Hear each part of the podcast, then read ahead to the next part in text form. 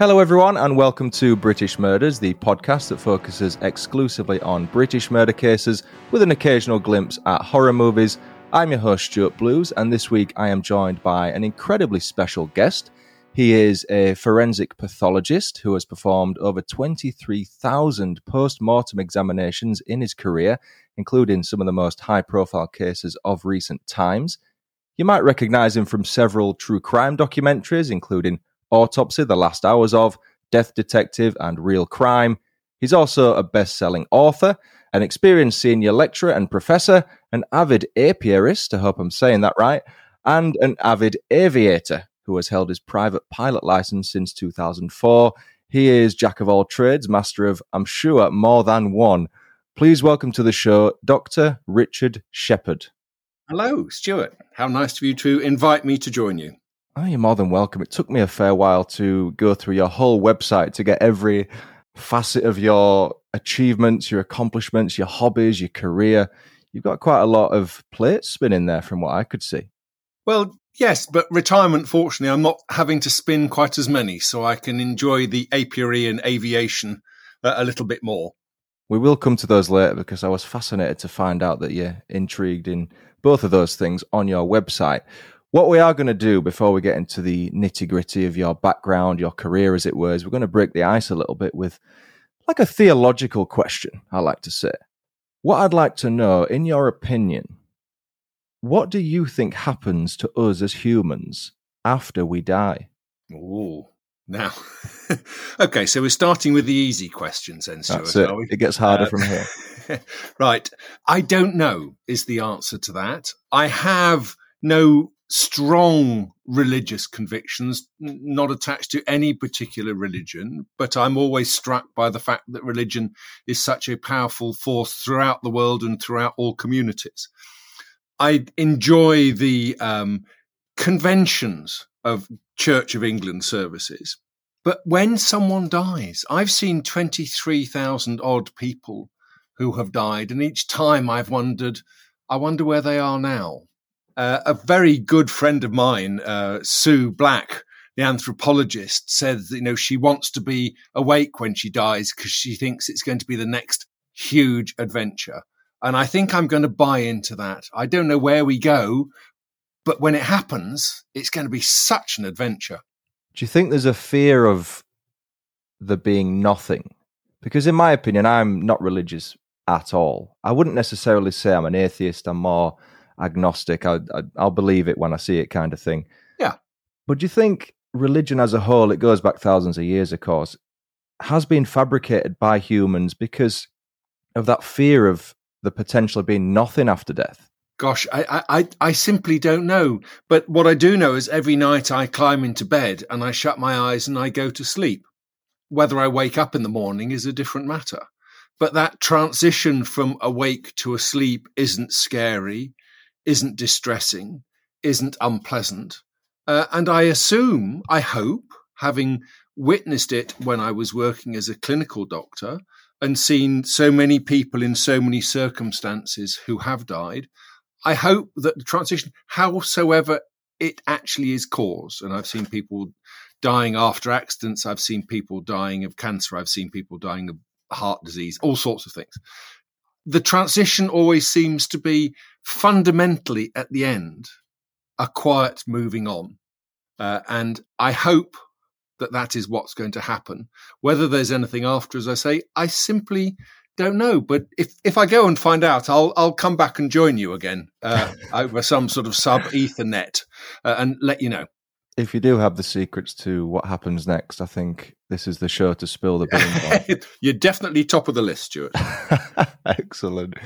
So let's have a, a, discussion about well your background, really, your early life. You went on to be a forensic pathologist. There's lots of other things we'll come on to. As a kid, though, what were your aspirations? What did you want to be? Initially, I, knew that I wanted to study sciences. So I'm sort of looking back now to the start of my secondary education. The sciences were what interested me, probably because they what I felt I could do. Languages were always a struggle. Uh, mathematics I could just about struggle with, but the sciences are what interested me. Uh, and then there was one day at school when I was about 13 or 14 a friend of mine brought a forensic textbook that he'd stolen off the shelf. His father was a GP, and it must have been one of his dad's textbooks when he was at uh, university. Anyway, he brought it in, a book full of pictures of murders and wounds and injuries and deaths. Uh, and most of my friends in my class were quite disgusted by this, but I was completely fascinated by this insight into a world that I simply didn't know existed, and that there were doctors who would help the police solve crimes and convict the guilty. And that was me sold. That then set my life up through O levels, as they were then GCSEs and A levels and university, to go on to become a forensic pathologist. So, what areas of study did you choose at college and uni? Well, sciences, so maths, maths, physics, chemistry. Uh, we we did a, a, peculiar joint maths and physics uh, A level, and I, I, can't quite remember what it was, but it was a sort of a, a mixture of the two that scored two A level points, and then from there straight into university to study medicine. Uh, I should say for those those that are might listen to this, in their revision period up to A levels, I got into medical school uh, on two C's, a D, and an E. And I don't think you can do that anymore. But that might say more about my educational abilities and my ability to duck the system than anything else. I mean, you, you did all right considering those grades, didn't you? Well, yes. I mean, I, I, would say there's massive grade inflation, but I have to be careful because I now have nieces and nephews who are A, taller than me, and B, doing their A levels at the moment.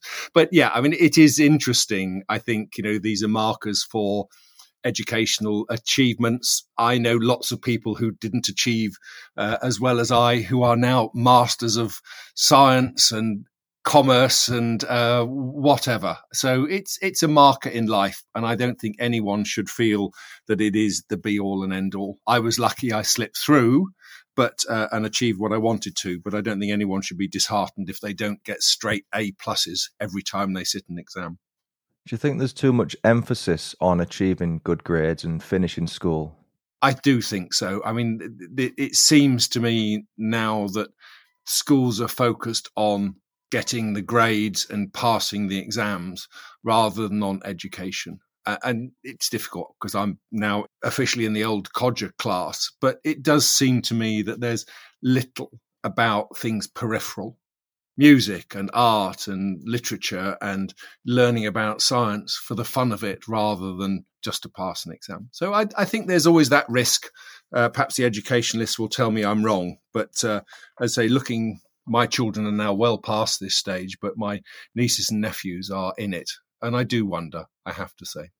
It's a good point regarding learning to pass an exam rather than learning something for the fun of it, for the enjoyment, for potentially a career. I think there's a distinct lack. Uh, you'll know more about the current system than I, I imagine, but a lack of stuff involving life skills, you know, to do with finance, how to run a home, how to look yeah. after children, all that kind of stuff. It, it, I've never used, in my opinion, Pythagoras' theorem to this day, and I work for a bank.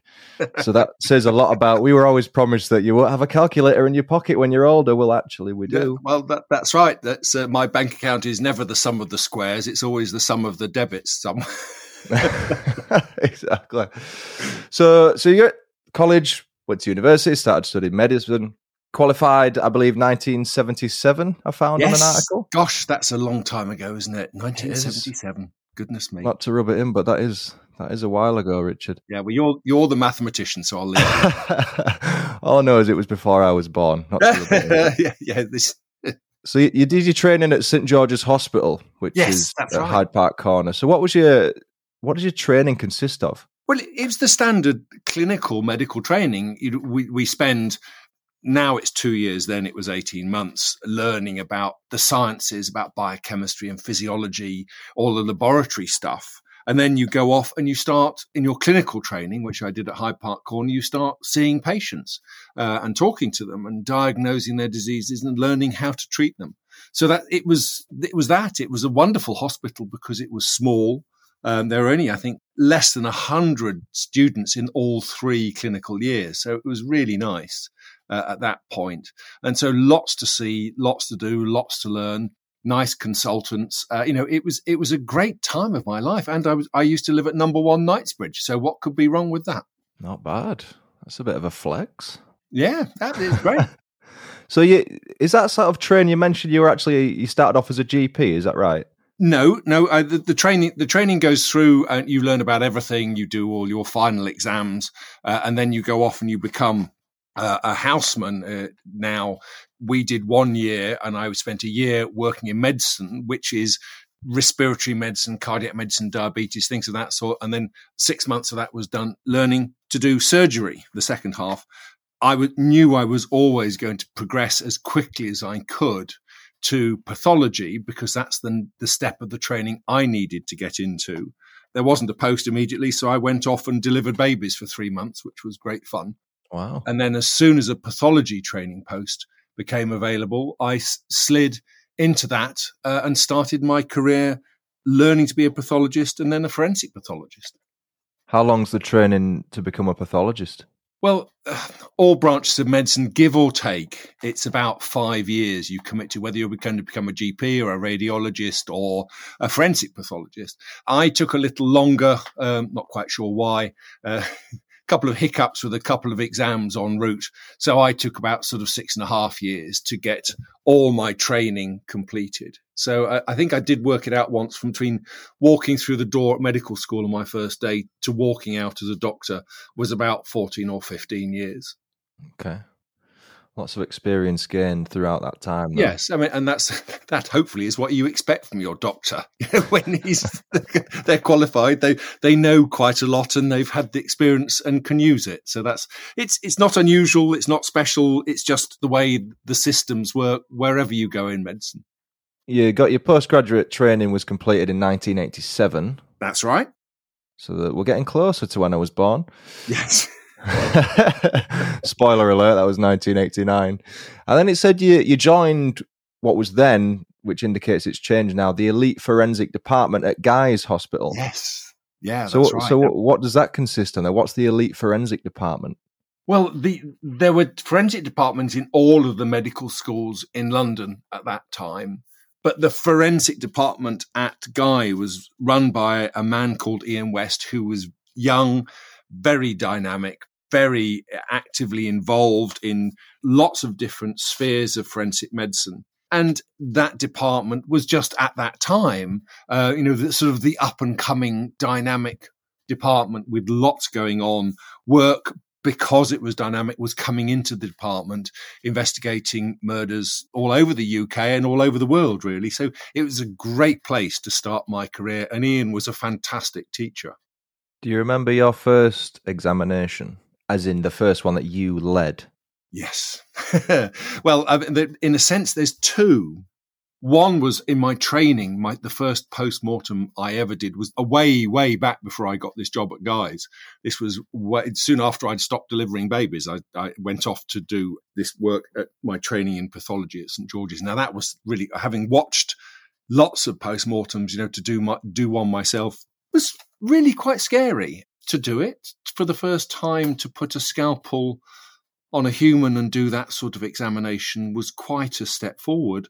But also for me, I knew that I, in a sense, I had to be able to do it because this was my career path. And if I couldn't do it, then my career path was going to have to make a radical change.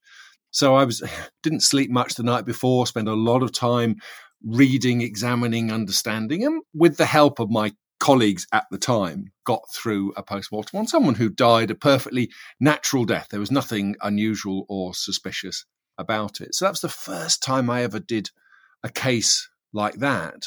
And the first homicide case uh, that I dealt with, I can remember as well, which was a man who'd been beaten to death in a block of flats up in North London with an ashtray. Wow.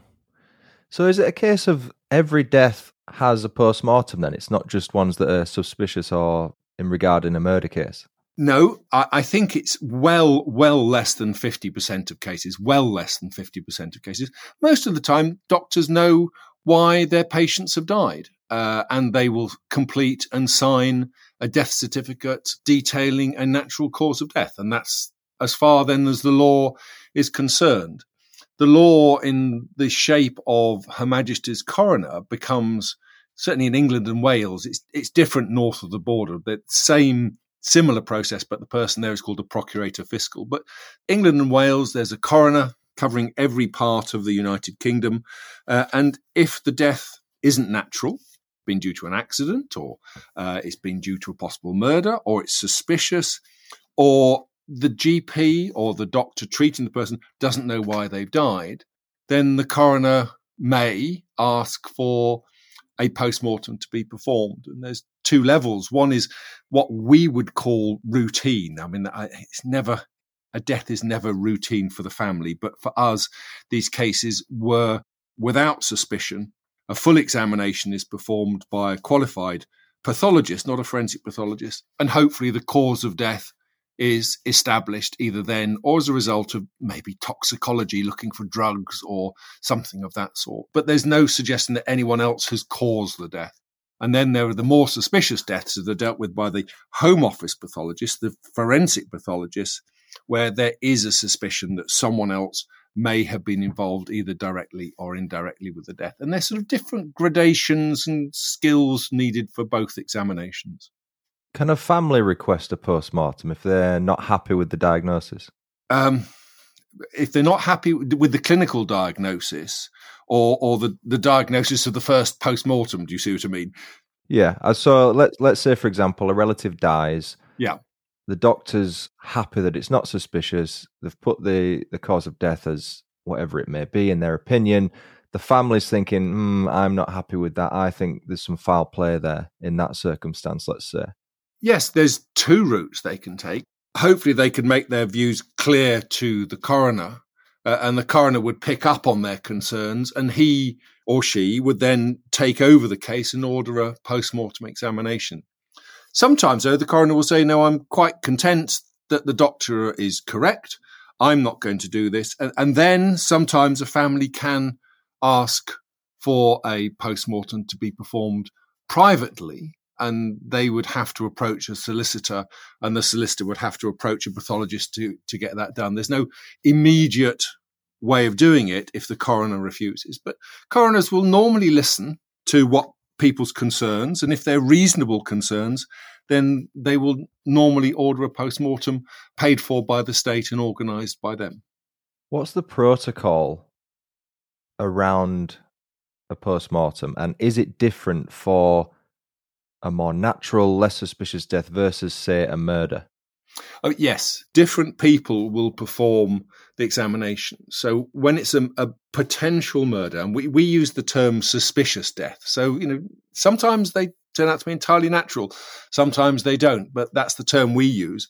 If it's a suspicious death and what's called a home office pathologist performs examination, these are people with additional training, additional skills, and to be honest, additional layers of suspicion.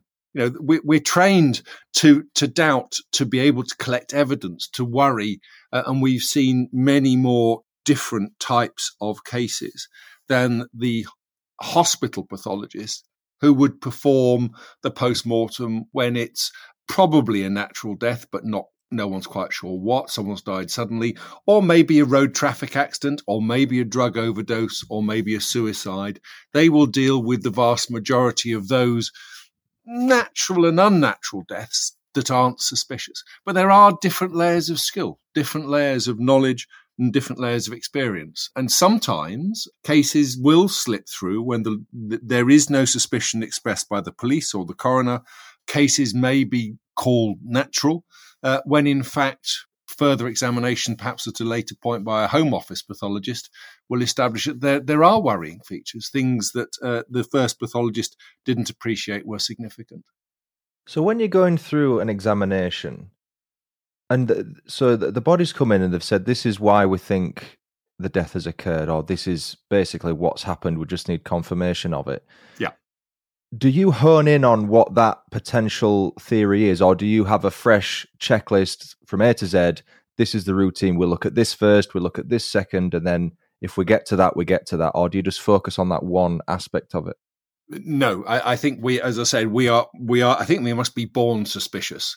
Uh, you know, we hear all, see all, uh, and say nout. I think is the the expression that we we listen to everything we're told of course we do, because the, the police are investigating it, the coroner's officers are investigating it. They're, they're trying to get as much evidence as they can to feed into us. But, you know, if, if someone tells me something, I will make a note of it and I will be aware of it. But I will approach every case with an open mind and look at it in a structured way. And normally it's a pretty prepared format that we deal with it simply because that is the easiest and the best way of doing post-mortem examinations. And it covers everything. It really does cover everything. So somebody might say to me, "Oh, he's been stabbed in the chest." Fine, okay. Well, I'll I'll certainly look at any stab wounds I find on the chest and decide what's going on. But I will also look at the brain, and I'll also look at the feet, and I'll also look at the the toenails, and I'll also look at the, the back passage to see whether anything else has been going on. So all of these things are part of our examination.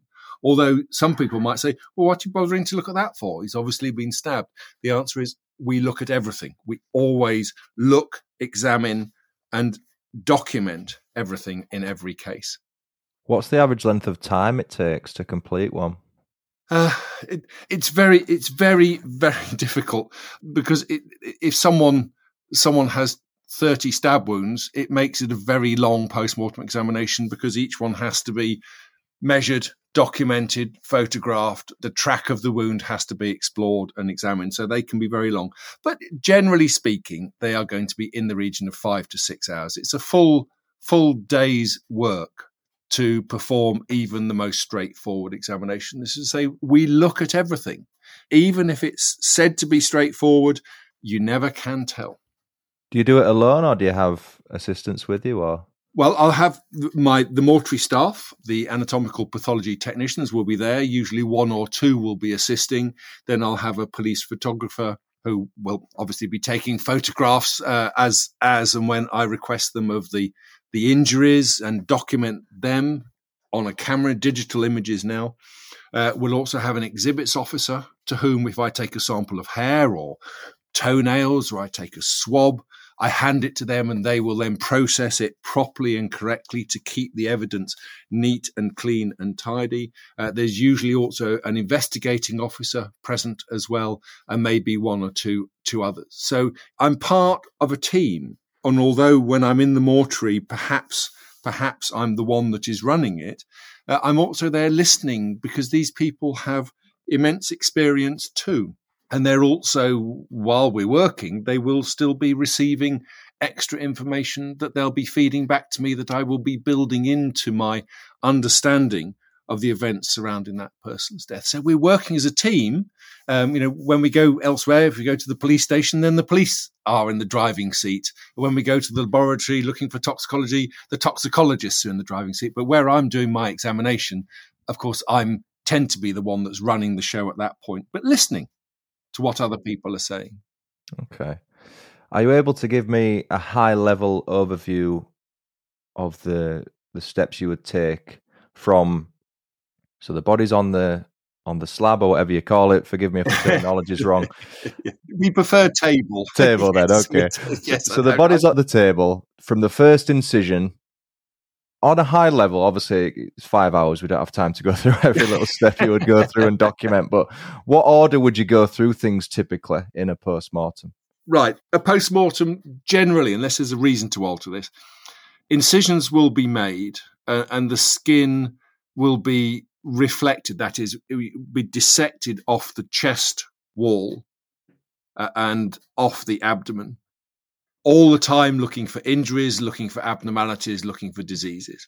Then the front of the chest wall will be cut through, removing the sternum, the breast, the breastbone, and that will expose then the lungs and the heart underneath. We'll be looking at the neck uh, from the tongue through the upper airways and the esophagus past the larynx, obviously looking to see whether someone's been strangled or injured in the neck the airways down into the lungs, the main blood vessels and the heart in the body down into the abdomen. Stomach, have they been poisoned? We'll take a sample of that. We'll look at the liver, given that alcohol is a very common associated finding uh, in uh, murders, both in the victims and in the assailants. Look at the bowel, look at the kidneys, look at all of the organs in the abdomen, and all of those organs are taken out of the body and examined carefully in detail, and samples are taken for toxicology, samples are taken to look at under the microscope, and say at every stage we are looking at and considering the possibility of injury and of disease. And I often say pathology is quite significantly uh, a process of feel as well as look. Um, you know, and quite often I will sense as I'm examining these organs that there's a lump or a bump or an absence or something that's strange because I've done I, my my fingers tell me an awful lot and can sometimes lead the investigation. Once we've done that, we will then look at the head. We'll look for injuries. The scalp is then uh, reflected, taken off folded back from the skull.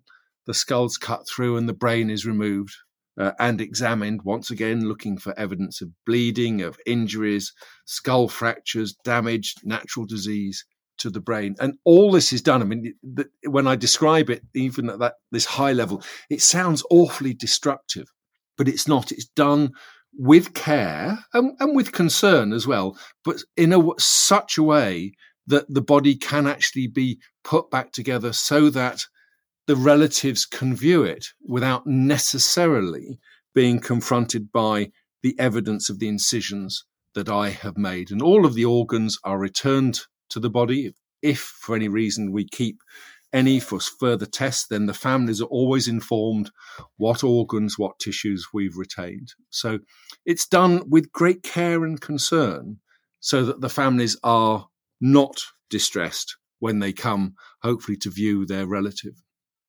How accurately do TV shows and movies represent the process?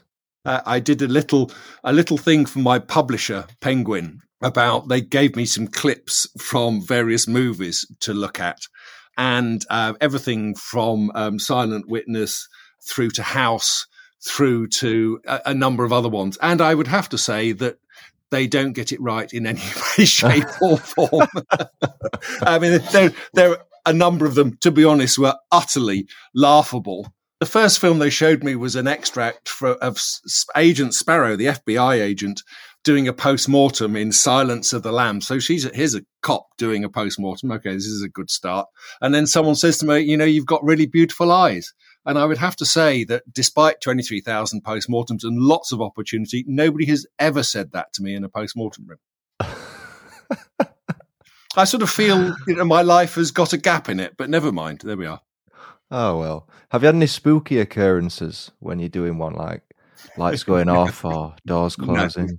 No, nothing like no, nothing, nothing spooky. I'm afraid I'm, I'm very resistant. My family are convinced we have ghosts in the house, and I'm absolutely convinced we don't. Uh, so maybe I'm just just not receptive to these things.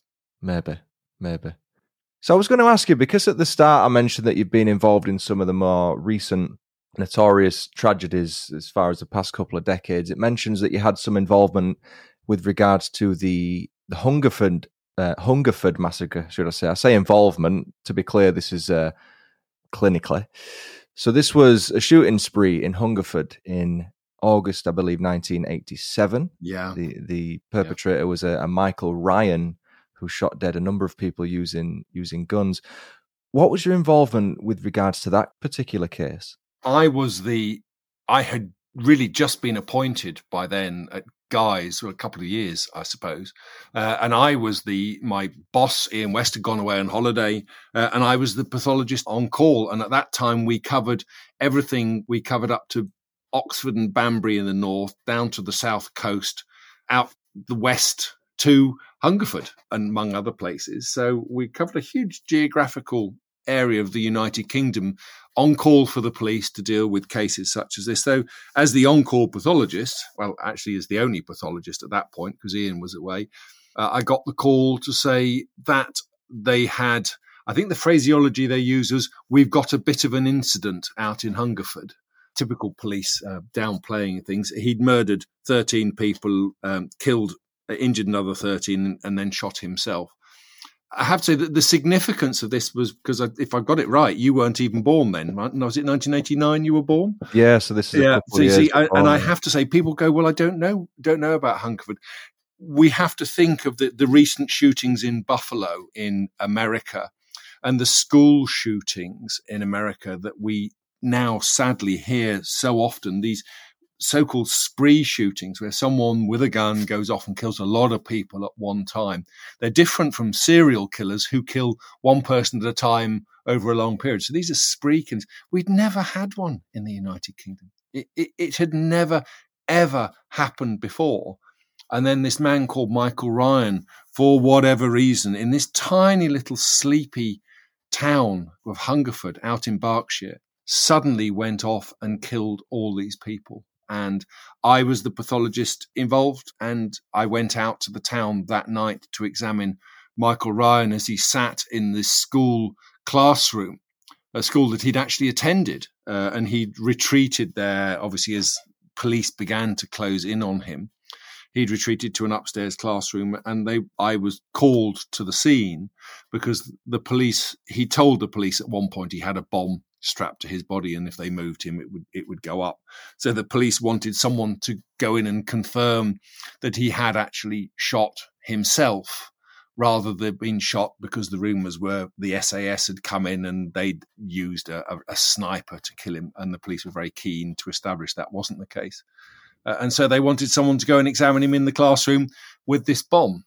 So uh, they said, yeah, we, we, we don't, if we move him, Doc, and he blows up, we really want to be sure what's going on. So I was, I was sent in on my own into this classroom to examine this guy just to check that he had actually shot himself. And that was a very, uh, you know, bit of a, bit of a scary experience walking across a room to a man who was immobile, but had a gun in his lap pointing across the room to me. Uh, um, but I was able to establish that he had shot himself. Uh, and then the next two or three days, we performed postmortems on him and on all the other victims uh, of that particular massacre. Is there any kind of conscience shift when you're doing a postmortem on a victim of a shooting or a murder such as that versus doing one on an actual perpetrator? Uh, no, I don't think so. I've I've often asked myself because I've I've seen you know, over my career, I've seen a number of people who, for one reason or another, have died soon after committing awful murders. When I perform a post mortem, I have to move into professional mode because I'm an evidence gatherer, I'm an evidence documenter, I'm performing processes that are so important for the criminal justice system and for the coronial system. Because at some point in the future, someone is going to ask me, well, where was that injury? What sort of injury was it? How big was it? What was it caused by? I can't at any point allow my sadness for the victims or my anger at a perpetrator to get in the way of my doing the best job that I possibly can whenever I perform a postmortem. Um, you know, even forgetting the need to respect and give a decent response to a dead person. I have to work for those things and I have to switch off those personal sensations uh, and get on with my job and do it to the best of my ability. What sort of preparation do you have to put in when you know you're going to be summoned to court as a, you know, well, a medical witness, I suppose? It depends very much, actually, Stuart, on on the case itself. A long time ago, now I performed a post-mortem examination on a on a lady who had been suffocated by uh, the Metropolitan Police and the Customs and Excise trying to deport her. And this lady was technically an illegal immigrant, uh, and the police attended with Customs and Excise, and they wound a length of tape around this lady's head and they suffocated her to death. And police officers were prosecuted for her manslaughter. And that was a highly complex, highly difficult case, as was the case of Stephen Lawrence, as were a number of other cases. And the preparation for those is intense and quite prolonged to be sure that you can give the accurate evidence to the court. And that's the role of the pathologist. I'm not there to convict. I'm not there to just stick to what I've been told because further evidence has been gained, no doubt, in the, in the investigation that continued after my post mortem. So I'm there to give the best evidence I can to the court, and it can involve learning most of the information in two or three A4 ring binders so that I can quick, accurate, and precise when I'm talking to the jury, because the jury are the people I need to get to understand what's going on, not the barristers. You know, they're they're playing legal games usually. It's the jury. They have to understand, and they will have no prior knowledge of forensic medicine or medicine. So I have to try and convey complex medical detail, but in a way that a member of the general public can understand, but also without being condescending. Uh, and that can be quite difficult to achieve at times. Yeah, but that's quite a hard balance to. Yeah, it, it, it, but it, it is interesting to do it, uh, and it's very satisfying when you realize that the jury are understanding the subtleties of what you're conveying to them. It is nice to know that whatever their decision, they at least understand what the medicine and the pathology is. What was your relationship like with police officers for the most part? Did you ever have circumstances where they think, oh, I know what the cause of death is. I just need it to confirm it. And you're saying, actually, I need to go through the full process here. Did you find any concerns with regards to some police officers being more militant than others? No, I, I, I, even in highly contentious cases, I, I, what, what they were like out of my company, of course, I simply can't say. But I've, I've, I've always found the people that I've worked with very willing to understand. They they have an appreciation for the job that I'm trying to do. Uh, and have never sort of said, "Oh, come on, doc. You know he's been stabbed ten times. Of course, the cause of death is yeah. is stab wounds. Uh, you know, because generally speaking, they know that I'm the job I'm doing is a bit more complicated than simply counting holes or counting bruises, and they know that eventually they're going to have to rely on my evidence uh, when we get to court. So I would have to say that you know some police officers are brighter than others, some are more chatty than others. You know they're they're, they're human beings um, after all. But I've never had a, a, real difficulty with someone saying, "Oh, come on, doc, just get on with it." Uh, you know, if that's what they've been thinking, they wouldn't dare say it to my face. I think is probably the truth. And I understand you had some involvement in the Princess Diana trial, which is obviously a very, very well known case. What was your involvement with that one? A colleague of mine was the pathologist on call the weekend that the accident happened in Paris, uh, and that Dodi and Diana were brought back to England, and he performed their post mortem examinations and established the cause of death sometime later, uh, a few years later, when the, the, the, the, rumors and the conspiracy theories wouldn't go away and con- continued not to go away, and in fact, were gaining sort of credence in some areas. John Stevens, later Lord Stevens, who was the then commissioner of the Metropolitan Police, uh, was asked or decided to set up a complete re examination of the death and the accident in the Alma tunnel.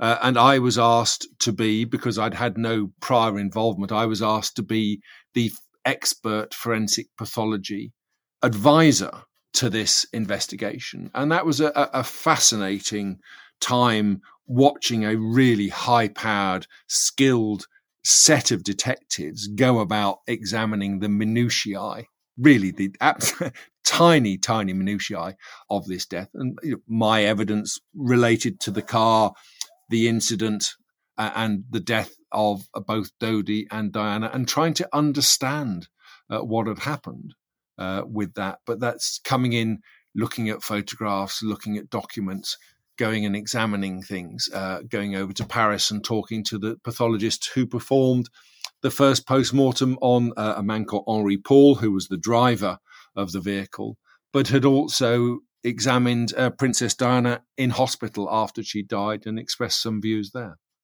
I understand you had some involvement regarding the 9 11 case as well. Yeah, yes, yes, it was busy times. Mm. Uh, yeah, it, it, 9/11 was uh, such a moment. You know, once again, I find when I'm lecturing now, I, I talk to medical students and say, of course, there was 9 11 uh, and 2001. And I look around the room and realize that most of them weren't born in 2000, 2001. That is and although they've you know vaguely heard of this event occurring in a bit like Hungerford, you know, for me, absolutely seismic events that shockwaves traveled up and down the country. 9 11, the shockwaves traveled round and round the world. And yet they look a bit blank and go, oh, yes, it was a bit of a terrorist act. It was the most phenomenal terrorist action. You know, what, whatever one thinks, there was a, you know, to plan that, to put it together required some incredible planning and 3,000 people died. So I can't admire the planning However, it was quite spectacular and it was meant to be. And because when English citizens die abroad and their bodies are returned to the United Kingdom for burial, they have to pass through the coronial system. Uh, and the coroner for West London, a lady called Alison Thompson at that time, and the Metropolitan Police and I were very concerned that clearly there were English fatalities, British fatalities in the two towers in New York. Um, we really wanted to make sure that any return of uh, bodies to England for burial wasn't held up by legal processes. And so I was sent out to New York to see what was happening, to see what was going on, to see how uh, it was uh, the, the process was being performed in New York, uh, the office of the medical examiner in New York. He, he, a medical examiner over there is the same as a sort of part coroner, part forensic pathologist, but they were the guys doing the work. And I have friends all around the world, uh, and lots of my friends were working in New York assisting. Uh, and so I was able to get in, see what was going on, and to advise the coroner, the police, and the government that you know any bodies returned from the medical examiner's office in New York, if they said it was John Smith, it was John Smith. Their processes were good, accurate, and precise, and their reports uh, and their comments could be relied on. And I think hopefully we eased those passages for the the few British people who were actually identified and returned. Because although three people have died, about give or take about fourteen hundred people from those events have never been identified.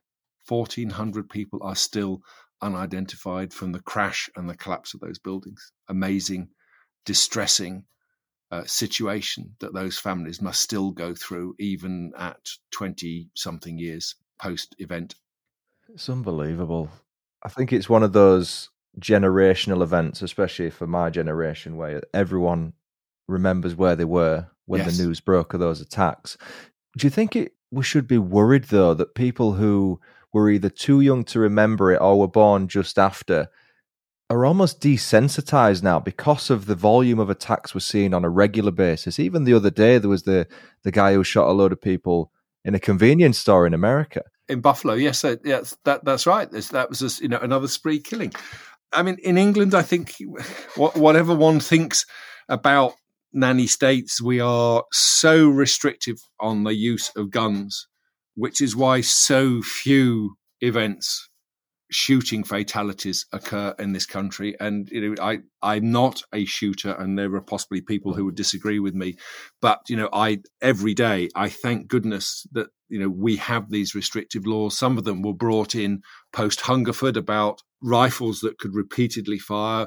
Some handgun rules were brought in post Dunblane, which you may remember was when a man entered a junior school in Dunblane in Scotland and shot dead a large number of children and restrictions on handguns were brought in after that. So we are we in England, Wales, and Scotland and Ireland live in very safe environment because of those things. But yes, there is a risk of desensitization. I, I think perhaps we all feel it a bit with the war in Ukraine. You know, the, there is that sensation, if we're not careful, of just another bombing, and it never is for the families. And I've spent my career focusing, I hope, significantly not just on catching the guilty, but also on supporting the families who are innocent in every way in these circumstances, dealing with a tragic death, whether it's a, a, fall from a building site or a road traffic accident or a drug overdose or whatever. They all need support and care to begin their grieving process. Absolutely. I think the work you've done is it's incredible. It's amazing. What I would like to ask though, because it can't be easy doing that, especially with the volume of bodies you've had to look at. What effects mentally has doing your job had on you? well, uh, until 2016, Stuart, I would have said that I'm a, a, a roughy tufty, and I've, you know, I prepared myself for it, and I was, it didn't bother me. I, I did notice that when, whenever, and we, uh, I've had to deal with a number of mass disasters, when 9/11, and we had the Marchioness, and we had the Clapham train crash, and you know, I could list a number. But I always noticed in in those days, I will confess to having been a smoker, but my so my cigarette consumption and my alcohol consumption would blip up for a period of time under the stress and the strain of dealing with those and then drop down again. And I would say I have now stopped smoking and I wouldn't condone anyone smoking anything in any way, shape, or form quickly. I will pass quickly over the possibility of the occasional whiskey and soda. But uh, until 2016, I, I thought that I was pretty immune until a sudden event just my world, it was literally like a trapdoor into Hades opening beneath my feet. And I suddenly had all of the memories of world trade, all of the memories of Hungerford, all of the memories of cases that I dealt with. Just, I just, I could no longer keep them contained. And I fell in an afternoon from from being what I thought was perfectly normal in the morning, fell into the, a terrible state of anxiety and depression, and needed professional help from my colleagues and support from my family to get through it. And I'm, I'm very pleased to say both were available. And I took an antidepressant drug for a while, and I had some uh, some therapy, talking therapy, with an absolutely wonderful lady who was the most marvelous person. I say I really was not keen to go to therapy, but when I parked outside her house I saw that it was called Wits End, and I thought that was a very good name for a therapist. and yeah. she was wonderful. And I'm pleased to say it's not not come back, but I am conscious now that when I look at my colleagues, uh, I say to them, you know, what are you doing? What, how are you looking after your mental health? And some of them are roughy tufty, some of them are being rather more proactive. I'm pleased to say, and being more caring of themselves and their colleagues. So yes, it did have an effect. Never thought it would, but uh, it did. But I'm very pleased to say that I'm I'm through it now, and uh, life is life is wonderful.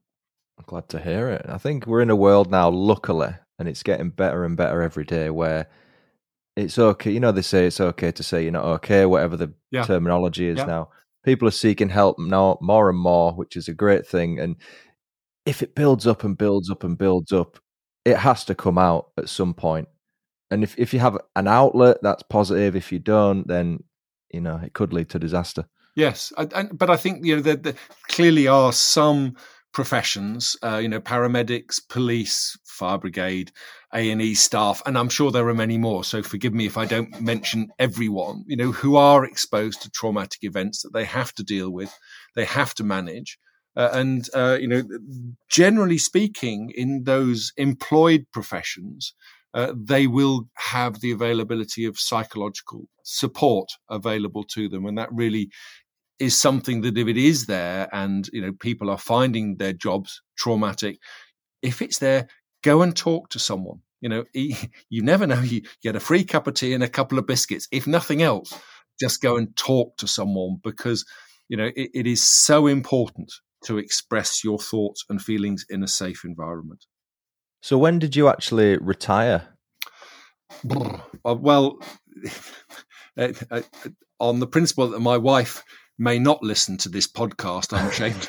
Uh, I would say 2017. She would say I've never retired. I'm still doing, uh, still writing books. I'm still advising now, mainly the defence, but not always. I'm involved in a couple of management reviews of a couple of mass disasters, some of them many decades ago, that are still going on. Families are still very distressed. And once again, I feel for those families, we need to still look at them again. So I'm still working forensic pathologically, uh, less and less. Uh, I'm uh, enjoying now my bees and my flying. Uh, and the sunshine and walking my dogs. So, uh, if not quite retired, then reduced. Yeah. What was your transition like from just being a, a full time pathologist to becoming a published author? Then is, is that something you always wanted to do? Well, I'm not not yes yes and no. If if um, Stuart, a number of my predecessors have published books, and they've always been along. I say a bit rudely the Ernie Wise form of autobiography. You know, is 25 cases what I done, and with no huge link through them. I always wanted to write something that was perhaps a little more introspective about what how I had felt and perhaps how I had processed these things, but what how it had affected me as well, and how I felt that uh, other people had been involved. So, you know, when I wrote Unnatural Causes, it was very important that we looked at those aspects of my life too, uh, and, and I talk in Unnatural Causes about the effect it had on my first marriage. Seven Ages of Death, much the same, looking at how I managed to deal with deaths at all ages, from babies to children to teenagers to adults to older old people, looking through those stages of life and how I cope with managing those differences and how but also looking back and saying the human body is a fantastic thing but it in our life it changes and alters and the bits of it that are going to kill us also change and alter. Uh, and how we how we get killed changes and alters. So the seven ages looks looks at that progression. But just moving on and you know looking at my own mortality now i'm 70 in a couple of months time you know and three score years and 10 is up. Uh, hmm there's a thought to sort of quieten you in the evenings Absolutely. I mean, so let's let's transition to your bees. I'm, I'm desperate to learn about your bees. How did you get into beekeeping? Well, it was something that I'd always wanted to do. It always fascinated me managing these colonies, these hives, uh, and that retiring gave me that opportunity. So I, I joined a local beekeeping association, had some lessons, uh, and now, as I look out of the window, it's a beautiful uh, May day. I can see the bees whizzing out in and out of the two hives that we've got uh, in the garden just below me. So that they're busy off collecting nectar for me, uh, which hopefully will go into jars later on in the year and we'll be able to enjoy throughout the winter. It's fascinating. They, they are amazing behaviors of these groups, you know, with one queen and the female workers and the drones who the males who do bugger all uh, just sit around.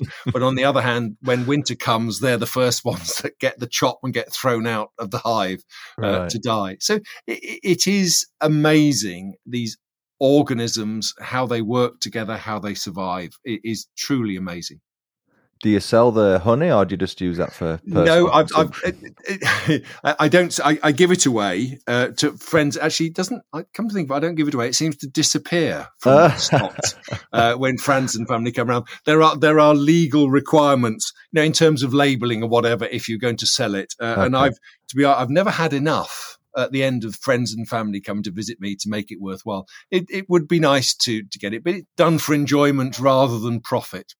Yeah. Is it quite hard to get into, or is it a fairly open entry level? No, no, no. It's it's very easy. Uh, you know, anyone who's interested, look up your beekeeping association. There's the British Beekeeping Association. They'll give you names and addresses of your uh, local branch.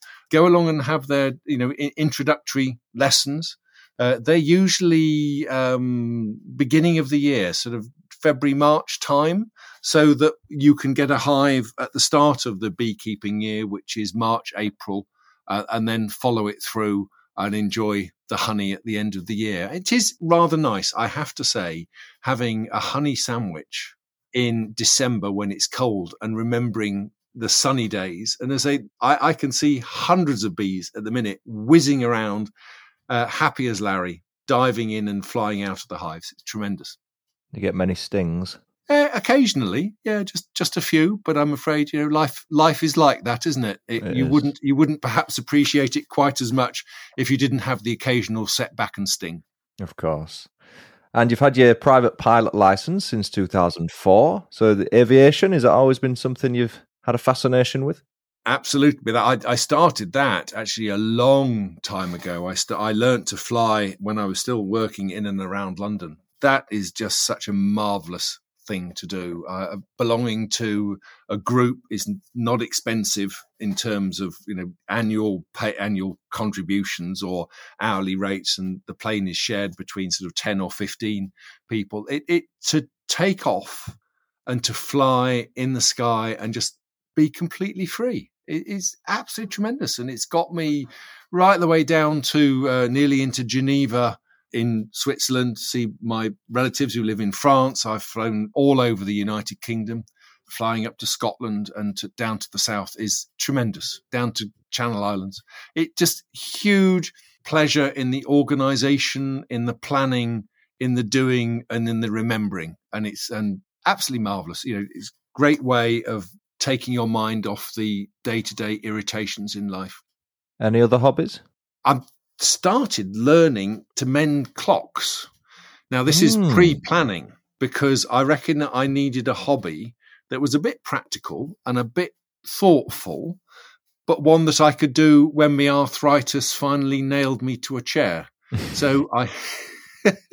so I'm, I'm trying to do a, a course with the British Horological Institute, but I'm, I'm failing miserably because I'm afraid real work keeps getting in the way. But I've got couple of nice grandfather clocks ticking away. I've got clocks ticking in my office, uh, and I've just looking. I've just dismantled a very nice looking little carriage clock that's going to be my wife's uh, anniversary present in September. So that's uh, wonderful, great enjoyment, great pleasures, new things to learn, always new things to learn, and I think that's that's important. Absolutely. Was that kind of a, a tip maybe to people, not just in forensic pathology, but people who are working and they're struggling with the mental side and the needed outlet? I, th- I think it's crucial to have at least one hobby that you can do just to take your mind off, even watching movies, listening to music, whatever it may be. It's important to have something. Absolutely. You know, I, I I don't play golf, but you know, I can I can see that you know the benefits of that. You know, and just just something just that you can focus on that m- takes your mind away from the hassles of day to day jobs and day to day life. You know, it, it is really to lose yourself in it is wonderful. Cool. So I do have some listener questions for you. I put a post on social media yesterday and I said, Does anyone have a question for a forensic pathologist? And I got a couple of responses, which is Well, better than the than zero that I normally get.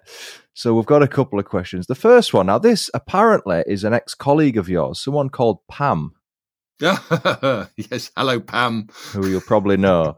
yes. Pam has a few questions for you, three in fact. The first one, who do you think is a good replacement for you in the pathology world? Ooh. I honestly don't think I can, answer that question. Can't I mean, name drop. Uh, no, I mean, I, I'm. I have to say now there are. When I started, we it was a little bit wild westy, not just Iain West as a colleague, but you know, we we we we were sort of launched off into there. Now they have much more training and a bit more controlled. But you know, th- there are lots, lots and lots of people who are interested, who are really good, and who know much more than I ever did. So I I I think when you leave a profession like this, I, I think you really shouldn't look back and say, "Oh, that's not not how I would have done it. I'd have done Yeah. it." You know, uh, y- y- th- these are big boys and girls, great people, nice nice to spend time with, and I love listening to their stories. But I, I really wouldn't pick any out of the group that are there. So the next question, also from Pam, is is the next leg of your tour the same as the last one? So I think she went to your most recent book came out in September, I believe. You did a tour. Now she wants to know is the next tour you're doing the same as before? Because now it's out in paperback, I guess. Yeah, well, the new book, Seven Ages, yeah, the tour, and the tour is starting on the 12th of October in Stafford, uh, and the details are going to be on my website very soon. uh, and it's all different. I don't. As you, I'm looking down the list here, we actually get to the West End, the Duchess Theatre, Monday the 31st of October, Halloween. That'll be fun. No, all different theatres, and it's a completely different show this time round. So those that came last time can come and see it again. It'll be twice as exciting this year.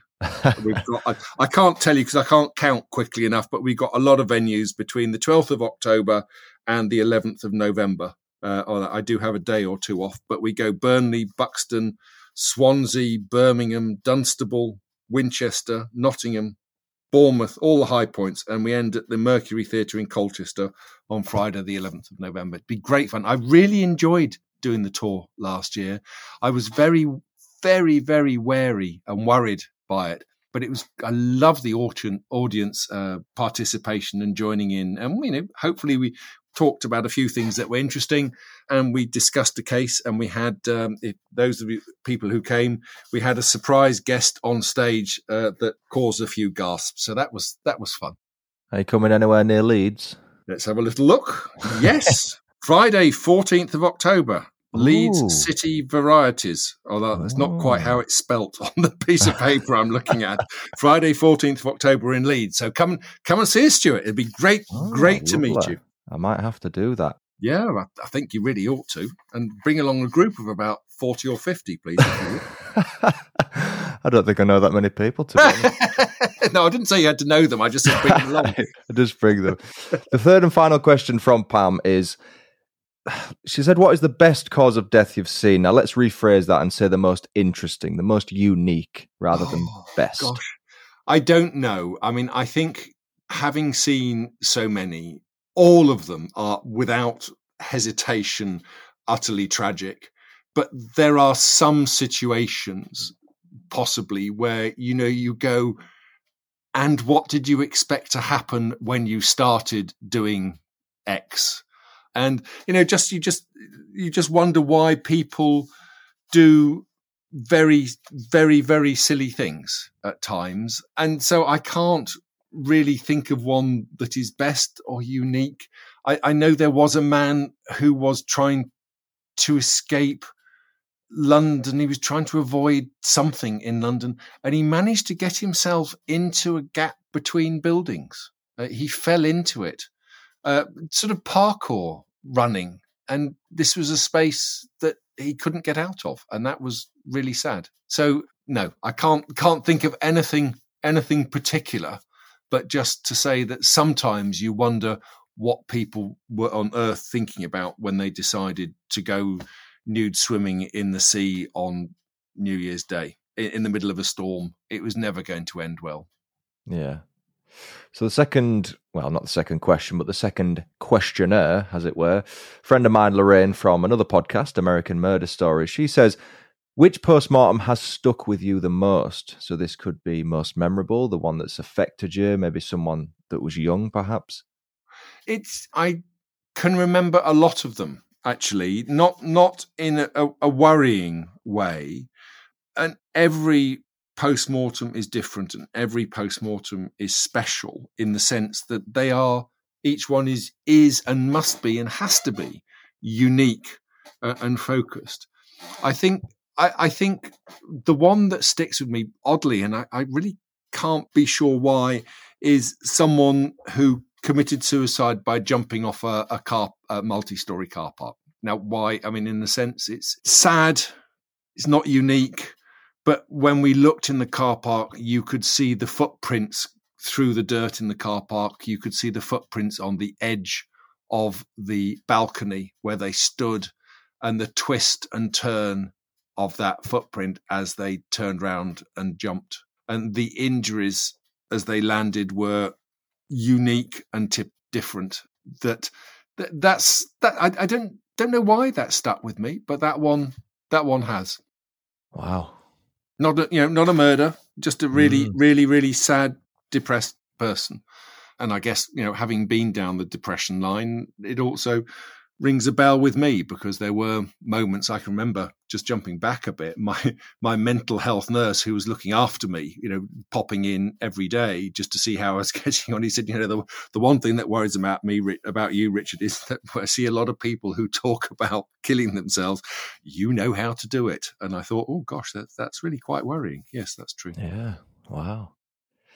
I've got another question here from Jenny from It's Murder Up it's Murder Up North, should I say, another podcast. The strangest case you've encountered, what might that be? Well, strangest case. I mean, I, there are lots. Each case can be strange in its own way. And I, I talk about, I have talked about this case and I talk about it again in the Seven Ages of Death. It's the death of Gareth Williams, the man from GCHQ in London who was found in a bag in his locked flat in London. Uh, and a lot of people have written a lot of words about it, and I find it completely fascinating um, what went on, why it went on, uh, and how it went on. Uh, and that death has challenged me because a lot of people say he's clearly been murdered, uh, and I stand up and say, no, I don't think so. This is not a murder. This is an accidental death and that's so that's challenged me made me think made me look at my own thoughts, my own skills, my own experiences, and come back to the conclusions that I've I've reached. So he is tragically fascinating death of a very very bright young man who did something uh, and died as a result.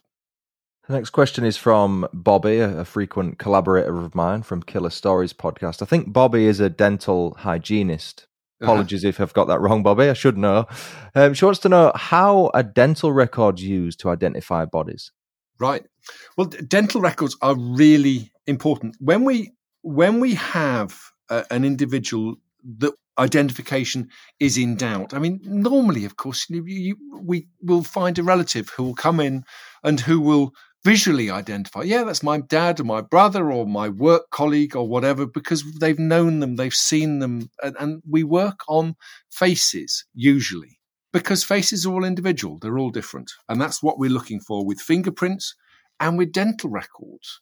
Uh, so dental records can be used, but we, they need to be unique. They need to be different. And we need to have that charting that your dentist has done to show you've had a filling here and the type of filling and when it was done and when there's decay and when there's a gap and when you've had a crown. All of these things are different. And we're looking for differences in fingerprints, uniqueness in teeth. You know, I've got daughters and I say, go and play rugby, you know, get some teeth knocked out. You're going to be 32 perfect teeth for all of you. That's no, no good at all. Go and do something to make them different. Uh, they don't, I'm very pleased to say, but uh, it is the differences that we're looking for between you, me, and everyone else. And we need the ante mortem records, the charting from your dentist that we can then link to the teeth that we find in the body. And teeth are great because they last a long time, they're there. And if we have a dental record, we can make a really good positive identification. Fascinating stuff. The final question I've got from a listener is again, most of these are just from my podcast friends, but this is Dawn from Scottish Murders, sort of a above the border sister show of British murders, if you will. Dawn wants to know Is there anything you know now that you wish you would have known when you first started in pathology? Gosh, that's a really good question, Dawn. That's I, I think the the only thing that I wished I had known when I was younger is the ability to write reports that would keep keep me out of the the glare of the defense barrister. you know, so now I think you know as you as you get older and you've experienced difficult cross examinations in court because you have written something that's a bit wishy washy. You know, I mean, words like could and might be you know mm. really can lead you in a difficult case lead you into real complications. And I've learned now towards the end of my career that, you know, you, you try, you, you, you as precise as you can be. But if you start saying might be, you realize that someone is going to question you about it and possibly quite rightly so. But you realize it, it just comes as a shock sometimes when it first happens and you go, well, I didn't, didn't quite mean that, but you know, we're now in a court of law. And challenges along those lines are quite right that they should occur, but quite right that you, as a forensic pathologist, should be ahead of the game and know that they're coming and know how to deal with them. So, aside from brutal cross examination, is there anything else that surprised you about forensic pathology? No, other than it's been the most fantastic career. And I'm so lucky to have found a career in my early teenage years, to have gone to medical school, to have learnt it, to have done it, to have enjoyed practically every minute of it for very nearly 40 years and to be still enjoying it now and to be challenged by it and to be learning from it. I really do think I'm such, such a lucky person. You've had a great career. Absolutely. And as a reminder to those, Richard's latest book, The Seven Ages of Death, is available to purchase now. I'm going to put a link in the description of this episode if you're interested in buying it. And of course, your tour starts in October. Did you say the 10th it starts?